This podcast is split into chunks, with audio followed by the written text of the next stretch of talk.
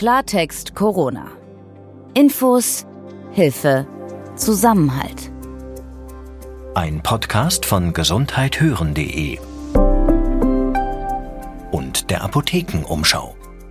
Einen schönen guten Tag. Ich bin Peter Glück von gesundheithören.de und heute wollen wir unter anderem nochmal verstärkt über die Schnelltests sprechen, denn da erreichen uns zum einen weiterhin viele Fragen bei dem Thema. Ähm, es scheint also viele Unklarheiten da noch zu geben. Außerdem ist es auch so, dass wir in den vergangenen Wochen weitere Infos bekommen haben zu den Tests, wie die konkret aussehen und dass auch wir hier unsere Beurteilung da ein bisschen geändert haben. Mein Name ist Dr. Dennis Ballwieser. Ich bin Arzt und Chefredakteur der Apothekenumschau und ich werde versuchen, die Fragen, die uns erreichen, möglichst verständlich zu beantworten. Außerdem haben wir im zweiten Teil des Podcasts natürlich wieder einen Gast. Das ist diesmal Dr. Sarah Maas. Sie leitet zwei von sechs Impfzentren in Berlin. Mit ihr wollen wir über den Impfalltag sprechen und erfahren, ob es auch irgendwelche Schwierigkeiten gibt. Heute ist Dienstag, der 9. März 2021. Also zum Thema Schnelltests, die man selber machen kann. Wir hatten da ja vor ein paar Wochen schon mal ähm, ausführlich drüber gesprochen hier, als es so aussah, dass diese Tests halt in Kürze verfügbar sein würden. Das hat dann alles doch noch mal ein bisschen länger gedauert, als wir damals dachten. Genau. Aber jetzt, jetzt war es ja soweit, jetzt gab es schon mal einen ersten Schwung zu kaufen ähm, und es wird sicher in den nächsten Tagen immer normaler, dass man diese Tests zum selbermachen in Geschäften und Apotheken kaufen kann. Dennis, jetzt hattest du dich ähm, da in der Folge 98 war das ähm, noch sehr zurückhaltend geäußert, eben was Richtig. diese Tests angeht und die Zuverlässigkeit und was da durchaus noch skeptisch, ob uns das weiterhilft. Und ähm, Jetzt hast du mir gesagt, mittlerweile siehst du das ein bisschen differenzierter und hast deine Meinung durchaus ein bisschen geändert.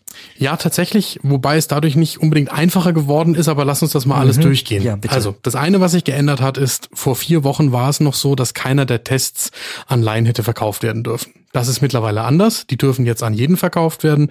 Und das merken wir auch schon, ob in Apotheken oder zum Beispiel auch im Discounter. Das, was sich noch verändert hat, ist, bei diesen Tests sind erstmals die Abstriche so zu machen, dass man das auch Laien zu Hause getrost in die Hand geben kann. Weil das dann entweder in der vorderen Nase abgestrichen wird oder eben durch einen Spucktest oder sogar zum Gurgeln gedacht ist. Das ist immer noch nicht so, dass das völlig selbsterklärend ist, wenn man sich damit nicht beschäftigt. Das muss man immer noch genau nach der Bedienungsanleitung von einem solchen Test machen. Aber es wird zum ersten Mal eben nicht mehr gefordert, dass der Abstrich in jedem Fall von der hinteren Rachenwand gemacht werden muss, was ja dann in der Praxis heißt, dass ich entweder durch Mund oder Nase sehr weit hinten in den Rachenraum rein muss, was viele noch nie selber bei sich gemacht haben und was auch viel Überwindung kostet und was auch im Zweifelsfall sehr unangenehm ist oder sogar ein bisschen wehtut. Genau, aber jetzt sagst du, bei den, äh, bei den Tests, die jetzt als Selbsttest zugelassen sind, unter anderem die, wo man immer noch so ein Stäbchen in die Nase steckt, muss man aber eben nicht so tief rein, sondern in den vorderen Bereich. Da ergibt sich für mich jetzt allerdings nochmal die Frage, ähm, weil wir da ja schon öfter drüber geredet haben, ähm, in der Vergangenheit, immer wenn es um die Tests ging, hast du ja betont, wie wichtig es sei, dass man eben ganz tief reingeht, dass man ähm, diesen Bereich äh, erreicht, hinten Rachen, weil nur da, hast du immer gesagt, sei eben die Viruskonzentration hoch genug, so dass man da auch ein zuverlässiges Testergebnis bekommen kann. Das ist auch richtig äh, für die Tests, die wir damals besprochen haben und für den Erkenntnisstand, den wir damals hatten. Mittlerweile wissen wir, dass es eben für solche Antigen-Schnelltests auch ausreichend ist, wenn die Tests dafür in ihrer Zusammensetzung konfiguriert sind, ähm, dass ich eben auch einen Abstrich, wenn ich ihn richtig mache, aus der vorderen Nase nehmen kann. Da gibt's jetzt noch ein paar Sachen dazu zu sagen. Das eine ist, also was in unseren Diskussionen damals vor allem immer im Vordergrund stand, da haben wir fast ausschließlich über die Testabstriche durch den Mundraum gesprochen. Das war ganz am Anfang der Pandemie, wo fast alle Abstriche noch durch den Mund hinten an die Rachenhinterwand gegangen sind. Nach allem, was ich auch heute weiß, würde es immer noch nicht ausreichen, mit einem Wattetupfer quasi an der Backeninnenwand abzustreichen und das dann zu testen. Also da kenne ich auch keinen Test, der dafür zugelassen ist, sondern es ist entweder, wie wir es immer besprochen haben, hinten an der Rachenhinterwand oder eben jetzt mit diesen neuen Schnelltests an der Naseninnenwand, an der Schleimhaut dort, wenn der Test dafür zugelassen ist. Und Das heißt, wenn ich das jetzt bei mir zu Hause mache, sollte ich versuchen, mich so eng wie nur irgendwie möglich an diese Bedienungsanleitung zu halten. Okay, Jetzt lass uns noch mal darüber sprechen, was man bei diesen unterschiedlichen Ergebnissen zu tun hat. Also, weil die meisten, die so einen Schnelltest machen, die machen den ja deswegen, weil sie jemanden treffen möchten zum Beispiel. Ähm, also ist das so okay? Und vor allen Dingen, wie lange kann ich mich denn darauf verlassen, dass ich dann wirklich negativ bin? Also ganz ehrlich, für mich im Alltag drei, maximal fünf Stunden. Mhm. Ein halber Tag, mehr nicht. Man muss sich überlegen, das ist eine Momentaufnahme. Das heißt, ich konnte in der Situation in meiner Probe kein Virus nachweisen. Jetzt muss man dafür verstehen, wann wäre das Virus denn zu finden. Also es gibt, wenn ich mit dem Virus in Kontakt komme und ich infiziere mich, gibt es so fünf bis sieben Tage bis zum Symptombeginn. Typischerweise. Mhm. Ab ungefähr dem dritten Tag vor Symptombeginn kann ich das Virus mit so einem Schnelltest relativ zuverlässig nachweisen. Das heißt, vorher habe ich aber schon zwei Tage, wo ich schon das Virus in mir habe, aber ich kann es noch nicht nachweisen. Wo ich aber schon ansteckend sein könnte. Wo ich aber schon ansteckend sein könnte. Mhm. Das ist immer so dieses Fenster der Unsicherheit, mhm. wo alle sagen, keiner dieser Tests gibt eine hundertprozentige Sicherheit. Und deswegen muss ich trotzdem vorsichtig bleiben. Okay, aber das heißt zum Beispiel keinen Sinn, würde es machen, mich äh, testen zu lassen, mich dann in den Zug zu setzen, drei Stunden zu meinen Großeltern zu fahren, um sie dann zu treffen? Ähm, also es ist relativ unwahrscheinlich, dass ich mich im Zug anstecke und dann innerhalb kürzester Zeit so viel Virus in meinem Körper produziert wird, dass ich auch gleich wieder ansteckend bin. Hm. Aber trotzdem ist natürlich eine Situation da, also Idealerweise, und das haben wir auch in der Vergangenheit schon ein paar Mal so besprochen, habe ich quasi eine Phase, wo ich mich selbst in Quarantäne begebe. Dann teste ich mich mit einem Schnelltest und dann weiß ich, okay, Quarantäne plus Schnelltest. Ich habe keine Phase mehr gehabt, wo ich mich eigentlich hätte anstecken können. Dann habe ich im Schnelltest bestätigt, dass der negativ ist. Dann kann ich jemanden treffen.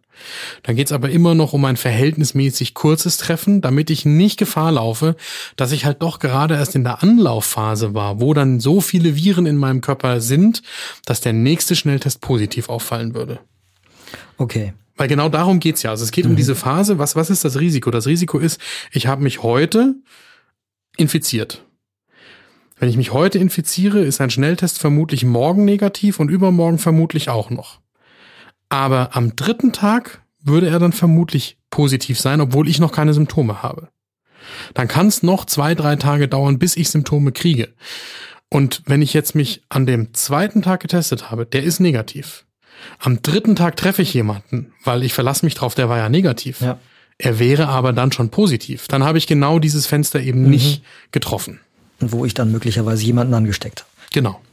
Okay, dann jetzt noch ganz kurz die Frage, du hast es ja gerade schon ähm, angerissen, wenn der Test positiv ausfällt, dann müsste ich ja eigentlich einen zweiten Test nachlegen, einen PCR-Test, der im Labor gemacht wird. Ja. ja, also du sagst unbedingt, aber ähm, die Frage ist natürlich, äh, muss ich das machen oder also wie ist denn da die, die Regelung? Ja, naja, also die Regelung, ich bin jetzt kein Jurist, aber normalerweise heißt so ein Schnelltest, dass ich in Quarantäne bin. Ob ich den jetzt habe bestätigen lassen von der PCR oder nicht, ich weiß, ich weiß ganz ehrlich jetzt aus dem Stegreif nicht, wie die Rechtslage da ist, aber deswegen sage ich unbedingt. Also, mhm. was muss denn die Konsequenz sein? Ich muss verhindern, noch irgendeinen anderen Menschen anzustecken. Und außerdem für mich ganz persönlich muss ich wissen, es gibt auch noch eine gar nicht so ganz kleine Chance, dass der falsch positiv ist. Mhm. Also die Wahrscheinlichkeit, dass so ein Schnelltest falsch positiv ist, also dass er positiv ausfällt, ich aber in Wahrheit kein Corona habe, die ist deutlich höher als beim PCR-Test. Und deswegen sage ich, es muss unbedingt mit einem PCR-Test bestätigt werden, damit ich nicht schlimmstenfalls mich in Quarantäne begebe und mein ganzes Leben umstelle. Und in Wahrheit habe ich Corona gar nicht bekommen. Okay, aber Jetzt ähm, sag uns doch bitte nochmal, ähm, wann und wo aus deiner Sicht der schnelle Selbsttest sinnvoll ist, wo er uns helfen kann. Ja, das klang jetzt so, als hätte ich da überhaupt keinen Einsatzzweck irgendwie für diese Selbsttests. Dem ist nicht so. Ich halte die Selbsttests eigentlich für ein ideales Mittel, um uns mehr wieder in ein, eine Normalität zurückzubringen, nach der wir uns alle sehnen, als das mit allen PCR-Tests der Welt irgendwie möglich wäre. Mhm. Aber dafür müssten die regelmäßig zum Beispiel von allen Menschen gemacht werden können, die zum Beispiel für die Arbeit das Haus verlassen müssen. Also wenn ich das hinbekommen würde, dass jeder, der heute zur Arbeit gehen muss, und zwar dann jeden Tag morgens einen Schnelltest macht, dann könnte ich genau die Personen rausfischen, bei denen der Schnelltest vom einen auf den anderen Tag eben positiv wird. Und dann wäre das früher möglich, diese Person dann in Quarantäne zu nehmen, als das heute mit man hat irgendwo eine Kontaktperson, die man nachverfolgen muss und dann treten irgendwann Symptome auf und hat man die überhaupt alle erreicht, möglich ist. Aber dafür müsste ich die Menschen konsequent mit Schnelltests versorgen, die sie idealerweise selbst zu Hause machen können. Da sind wir noch nicht. Und wenn du jetzt den Bereich, wenn wir jetzt mal nicht nur die Arbeit anschauen, weil die sehr, sehr viele Menschen vermissen halt auch so ein bisschen ihr Freizeitleben Siehst du da auch Möglichkeiten, wo wir sagen können, ja, auch da ist mehr möglich mit Hilfe dieser schnellen Selbsttests? Man, man muss das gar nicht alleine an der Arbeit festmachen. Man kann auch Wege finden, wie man das auch im anderen gesellschaftlichen Leben quasi so verankert, dass die Schnelltests auch da hilfreich sind. Wobei ich da schon nochmal zur Vorsicht mahnen würde, denn das ist immer damit verbunden, dass ich sage, die anderen Schutzmaßnahmen dürfen wir trotzdem nicht aufgeben. Es muss weiter Abstand gehalten werden, es müssen die Masken getragen werden und man sollte trotzdem die Sozialkontakte so stark wie nur irgendwie möglich reduzieren. Warum ist das so? Weil wir zum Beispiel wissen, dass beispielsweise im Großraum München mittlerweile 70 Prozent der weitergegebenen Viren mutierte Covid-Varianten sind. Und wir wissen, dass die wesentlich ansteckender sind als die zunächst aufgetretene SARS-CoV-2 Wildtyp-Variante. Und das heißt, wir dürfen ja nicht aufhören, vorsichtig zu sein, wenn wir eine ansteckendere Virusvariante haben und gleichzeitig hier den Versuch gerade unternehmen, gesellschaftlich mehr an ja, Lockerungen beziehungsweise an alltäglichem Leben wieder zuzulassen. Also wenn ich das jetzt mal so äh, zusammenfassen würde, dann verstehe ich dich so, dass diese schnellen Selbsttests schon ihren Beitrag leisten können, ja. dass wir an der einen oder anderen Stelle mehr Freiheiten bekommen als bislang und trotzdem ganz klar, ähm, man, es ist kein Freibrief für, für alles und für das ganz, in Anführungszeichen, normale Leben halt, dass wir uns alle wieder zurückwünschen. So weit sind wir damit noch nicht. Nein, das ist nur die Impfung. Und genau das ist ja auch unser zweites großes Thema heute hier in diesem Podcast. In unserem Expertinnen-Interview geht es gleich ums Impfen. Ich spreche mit Frau Dr. Maas vom ASB in Berlin, die dort für zwei Impfzentren zuständig ist. Aber erstmal kurz ein bisschen Werbung. Gesund ernähren, das wollen wir uns doch alle. Aber was bedeutet gesund essen eigentlich? Wie schaffe ich das?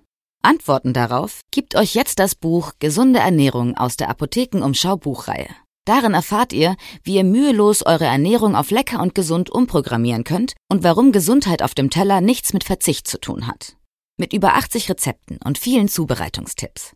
Das Buch Gesunde Ernährung der Apothekenumschau gibt's in eurer Apotheke, im Buchhandel oder online unter shop.apothekenumschau.de.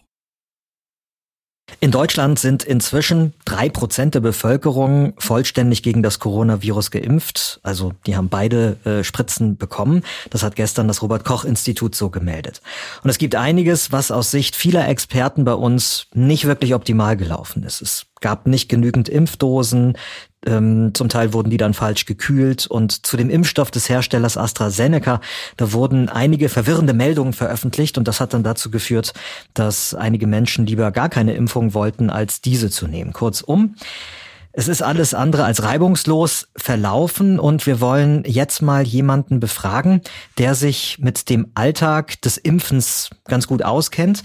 Frau Dr. Sarah Maas ist das. Sie leitet in Berlin nämlich zwei der dortigen insgesamt sechs Impfzentren und ähm, Sie haben wir heute zu Gast, Frau Dr. Maas. Herzlich willkommen. Das ist sehr schön, dass Sie da sind, dass Sie uns mal Infos aus erster Hand geben können, weil die wenigsten von uns haben ja ein Impfzentrum bereits von innen gesehen. Ja, vielen Dank. Ich freue mich heute hier zu sein und äh, freue mich auf die Fragen. Ja, ähm, genau. Ich habe es ja gerade gesagt. Sie leiten äh, diese zwei Impfzentren in Berlin, für ähm, die der ASB in Berlin zuständig ist. Vielleicht mal so zum Einstieg. Was bedeutet das, diese Impfzentren zu leiten für Sie? Also wie ist Ihr Arbeitsalltag derzeit? Wie sieht der aus? Ja, ich, der Arbeitsalltag ist ähm, alles andere als geregelt. Es ist ähm, wahnsinnig dynamisch. ähm, weil wir natürlich alles, was wir gerade tun, äh, zum ersten Mal tun. Noch nie hat jemand in dieser Größe diese Impfzentren ähm, auch in dieser Schnelligkeit aufgebaut. Ähm, und insofern sieht äh, tatsächlich jeder Tag anders aus. Ähm, gerade gestern, Weltfrauentag, ähm, haben wir das äh, sechste Berliner Impfzentrum, ähm, was auch unter unserer Führung vom ASB liegt, ähm, eröffnet. Das heißt, gestern ähm, war der große Eröffnungstag und ähm, der Vorspann zu so einer Eröffnung ist natürlich wahnsinnig dynamisch. Wir ähm, wollen, dass natürlich alles vorbereitet ist. Die Mitarbeiter werden trainiert, ähm, sodass dann tatsächlich für den Start alles reibungslos funktioniert. Wie groß ist denn so ein Impfzentrum genau? Wie viele Leute arbeiten da und wie viele Impfungen so am Tag führen Sie da durch? Das ist ähm, sehr unterschiedlich. Wir haben ähm, ein Impfzentrum, das Erika Hess Eisstadion, was ähm, in der Größe relativ klein ist im Verhältnis ähm, zu den anderen Impfzentren in Berlin. Äh, dort haben wir eine Maximalauslastung von 1300 Impfungen am Tag ähm, und beschäftigen da täglich um die 200 Mitarbeiter. Das heißt, man sieht auch da, dass tatsächlich ähm, der Mitarbeiteraufwand in so einem Impfzentrum sehr, sehr hoch ist. Und Entschuldigung, das ist ein kleines Impfzentrum, sagen Sie, ja? Das ist ein kleines Impfzentrum, genau. Das ähm, Impfzentrum, was wir ähm, gestern eröffnet haben, Flughafen Tempelhof, da haben wir eine Auslastung von 3300 Impfungen pro Tag unter Volllast. Und berlinweit sind wir ähm, bei einer Volllast von 20.000 Impfungen pro Tag in sechs Zentren. Das ist ähm, auf jeden Fall eine ganze Menge und äh, wir, wir sind natürlich alle ähm, äh, in, in Erwartung, dass, es, ähm, dass wir endlich diese Zahl auch erreichen. Und ähm, wie Sie das auch schon in der Anmoderation gesagt haben, das hinkt natürlich wahnsinnig ähm, am Impfstoff tatsächlich. Das heißt, von der ähm, Logistik drumherum ähm, in den Impfzentren sind wir bereit, deutlich mehr zu verimpfen. Genau, also ich habe es ja gerade eben schon ausgeführt, dass die Nachrichten nicht gerade arm waren, auch an Berichten über Pannen im Zusammenhang mit dem Impfen. Ähm, aber ähm, hat das Auswirkungen auch auf, auf Ihre Arbeit konkret? Also wenn die Nachrichten schlecht sind, kommen dann weniger Leute? Können Sie sowas beobachten? Das, ähm, das kann ich noch nicht beobachten. Gerade ähm, die ältere Bevölkerung, äh, die wir zunächst ähm, geimpft haben, die waren alle wahnsinnig dankbar. Wir haben ähm, herzenszerreißende, rührende Briefe erhalten ähm, von, von geimpften Personen, äh, in denen geschrieben wird, dass sie sich darauf freuen, wieder äh, ihre Enkel zu sehen und ähm, ja, da ist eine, eine sehr, sehr hohe Akzeptanz und eine wahnsinnige Dankbarkeit, ähm, dass wir diesen Schritt jetzt in der Pandemie gehen können und, und damit auch wirklich die Hoffnung und Zuversicht wächst, ähm, diese Pandemie zu bewältigen. Gibt es denn trotzdem auch ähm, Menschen, die zu Ihnen kommen, wo Sie merken, dass da Ängste da sind, Unsicherheiten und äh, ja, erstmal gibt es das? Absolut, natürlich. Ähm, auch ja. gerade auch in dieser älteren Bevölkerung. Ähm, die 85-jährige ähm, Oma wird mit dem Taxi abgeholt, ähm, fährt in eine völlig fremde Umgebung ähm, und äh, weiß gar nicht so richtig, was auf sie zukommt. Und da ist es natürlich unsere Aufgabe, ähm, der Mitarbeiter in diesem Impfzentrum diesen Prozess so angenehm wie möglich zu gestalten. Und gerade deswegen haben wir eine sehr, sehr hohe Mitarbeiterzahl, um hier wirklich gewährleisten zu können, ähm, dass die Betreuung gut läuft. Das heißt, wir können wirklich vom Start aus dem Taxi heraus eine eins zu eins Betreuung übernehmen, ähm, dass wir diese Menschen die Angst nehmen können in diesem Prozess. Ähm, es findet eine ärztliche Aufklärung eins zu eins statt, wo auch da sich wirklich Zeit genommen wird, alle Fragen zu beantworten. Genau, das ist, glaube ich, total äh, wichtig, diese Information für viele Menschen, die möglicherweise denken, wenn sie in so ein Impfzentrum kommen, in so einem Eisstadion, wie bei Ihnen jetzt auch, dass das irgendwie so ein anonymer Massenbetrieb ist, dass ich da irgendwie durchgelotst werde, die Spritze reingehauen krieg, um es mal lapidar auszudrücken und, und das war's. Aber es ist ja viel mehr, was Sie tun. Das ist definitiv viel, viel mehr. Und ähm, dieser Faktor Serviceleistung steht da auch ganz weit vorn. Ähm, unsere Mitarbeiter sind alle ähm, gebrieft und bemüht daran, ähm, auch wirklich in diesen eins zu eins Kontakt zu gehen. Mhm. Ähm, und, und man merkt auch in den Reaktionen der zu impfenden Personen, die, die unser Haus verlässt, ähm, wie wahnsinnig entspannt, ähm, was für ein Lächeln auf den Lippen und was für eine gute Erfahrung das ist. Mm, natürlich haben wir ganz klare Prozesse und Abläufe. Das müssen wir auch, um diese Anzahl an Impfungen überhaupt möglich zu machen. Mm, wir haben aber Werte darauf gelegt, dass in diesem sehr strukturierten Prozess trotzdem diese Möglichkeit da ist ähm, für Fragen, für Gespräche, für den Austausch. Und damit machen wir sehr gute Erfahrungen. Das klingt jetzt wirklich sehr positiv, wie Sie das beschreiben. Jetzt muss man aber auch sagen, dass wir in der Redaktion auch durchaus Schilderungen Betroffener aus München zum Beispiel gehört haben, wo die Erfahrungen nicht ganz so positiv waren. Also wo man eine Stunde lang draußen in der Kälte Schlange stehen musste zum Beispiel und es keine Sitzmöglichkeit gab, trotz hohen Alters. Ja, ich möchte in dem Fall natürlich nur hier äh, für Berlin sprechen. Das ist auch äh, mit den Kollegen bin ich im engen Austausch. Ähm, das grundsätzliche Konzept der Impfzentren in Berlin wurde auch gemeinschaftlich zentral entwickelt. Das heißt, es ist so, dass jedes der sechs Impfzentren in Berlin ähm, faktisch gleich aussieht. Mm, das heißt, der Prozess und der genaue Ablauf, ähm, auch die Mitarbeiterbestückung ist in jeder dieser Impfzentren gleich. Mhm. Und man, die Rückmeldung, die wir in allen Impfzentren kriegen, ist sehr, sehr positiv. Natürlich gibt es hier und da auch mal, wie in jedem Betrieb auch, ähm, logistische Schwierigkeiten oder auch mal ähm, eine Taxischlange vor Ort, weil es Stau gibt, etc. pp. Das lässt sich, denke ich, auch in diesen großen ähm, Massen gar nicht vermeiden. Mm, aber äh, das grundsätzliche gute Gefühl ähm, dieser Betreuung, ähm, das denke ich, schreiben wir uns alle auf die Fahne hier in Berlin weil Sie gerade das Thema Logistik auch angerissen haben. Wie ist denn das eigentlich beim Impfstoff? Ähm, können die Menschen sich aussuchen, welchen Impfstoff sie bekommen? Weil ich ja gerade auch über AstraZeneca gesprochen und äh, die Schwierigkeiten, die es da teilweise gibt. Gibt es so eine Art Wahlmöglichkeit? Es ist so, dass ähm, zu Beginn der Impfzentren grundsätzlich muss man verstehen, dass wir hier in Berlin ähm, den Impfstoff, die verschiedenen Impfstoffe in verschiedenen Impfzentren zur Verfügung stellen. Das heißt, ein Impfzentrum verimpft immer nur ein Impfstoff. Ähm, das liegt äh, primär in der Logistik, dass die Termine für die Zweitimpfung, das heißt äh, die Spanne dazwischen zwischen den Impfstoffen unterschiedlich ist. Mhm. So haben wir in Berlin äh, uns dafür entschieden, pro Impfzentrum nur einen Impfstoff zu verimpfen. Ähm, anfänglich ähm, war das tatsächlich so, dass sich die älteren Leute, die das Impfzentrum aussuchen konnten und somit natürlich auch eine Wahl des Impfstoffes ähm, gefallen ist. Da drängen sich zwei Fragen natürlich auf. Erstens, also wussten die Menschen, welcher Impfstoff in welchem Impfzentrum verimpft wird? Und zweitens, welcher Impfstoff ist es denn bei Ihnen? Das äh, wussten die Menschen. Das ist, ähm, da legen wir auch Wert auf diese Transparenz. Ähm, Im Erika Hess ähm, verimpfen wir den äh, Moderna-Impfstoff und im Flughafen Tempelhof ähm, werden wir jetzt den AstraZeneca-Impfstoff verimpfen. Ähm, nur ist es natürlich so, ähm, dass bei dem AstraZeneca-Impfstoff zunächst es diese Beschränkung gab ähm, für unter 65-Jährige.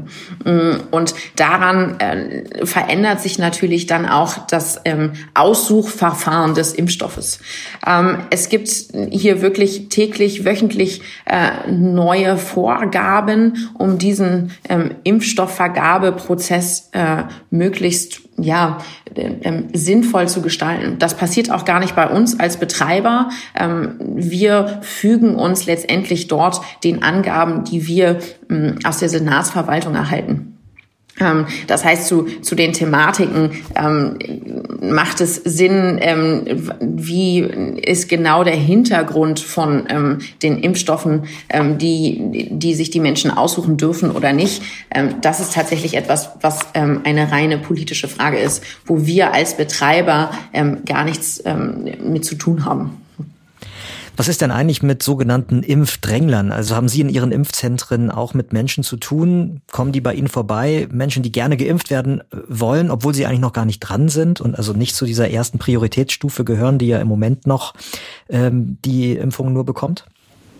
Das ähm, kommt schon auch mal vor, definitiv. Ähm, wobei da muss ich sagen, dass das sehr ähm, eher äh, fürsorglich gedacht ist im Sinne von, man liest in den Medien leider immer wieder, ähm, äh, dass Impfstoffe nicht verimpft werden. Ähm, und das führt natürlich zu einer Reaktion in der, in der Gesellschaft. Ähm, und wir haben etliche Menschen gehabt, die auf uns zugekommen sind und gesagt haben, Mensch, bevor ähm, sie diesen Impfstoff nicht verimpfen, ähm, würden wir den gerne abnehmen. Ähm, das gab es, ähm, wobei äh, da möchte ich an dieser Stelle sagen, dass wir ähm, im Erika Hess Eisstadion tatsächlich noch keine Dosen hatten, die nicht verimpft wurden, da wir eine ganz klare Resteverimpfung ähm, Vorgabe auch haben, ähm, wo wir den Reststoff, der am Tag ähm, übrig geblieben ist, ähm, auch verimpfen. Wer kriegt das dann?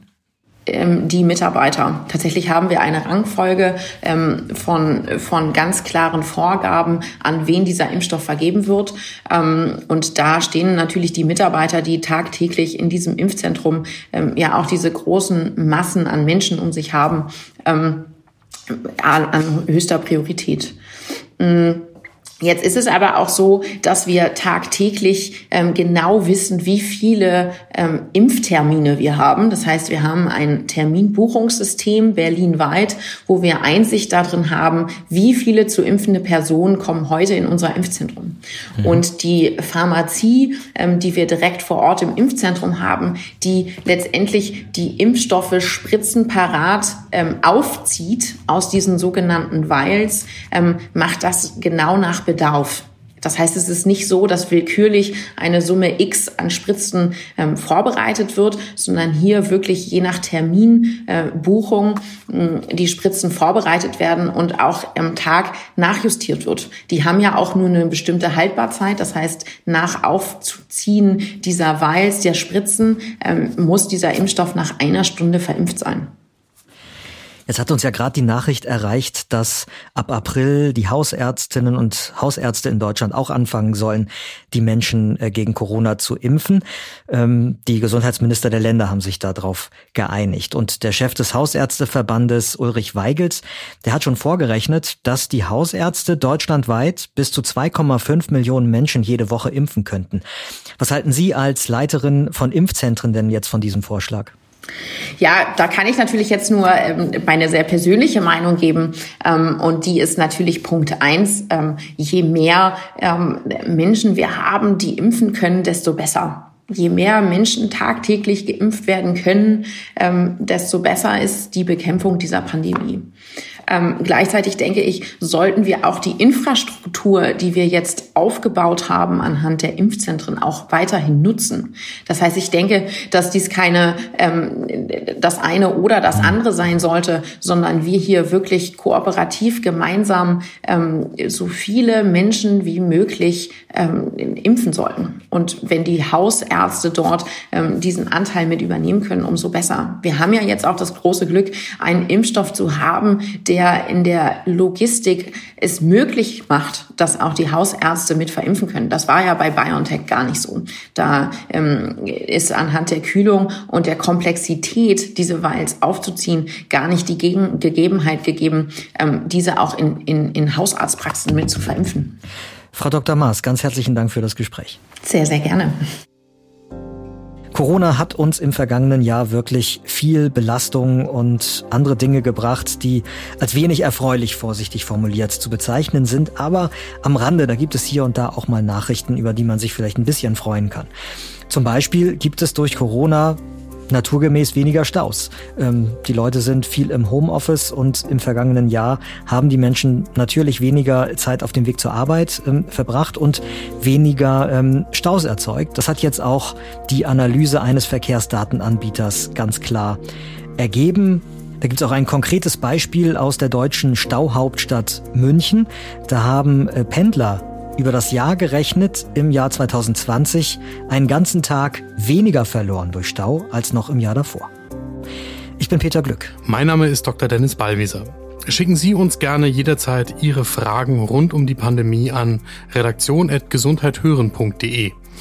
Wir nehmen diese Fragen jederzeit als Anregung, ein Thema genauer nachzurecherchieren oder eben ExpertInnen zu uns einzuladen, um mit uns darüber zu sprechen. Und wenn Sie uns folgen wollen oder kostenlos abonnieren, dann freuen wir uns natürlich.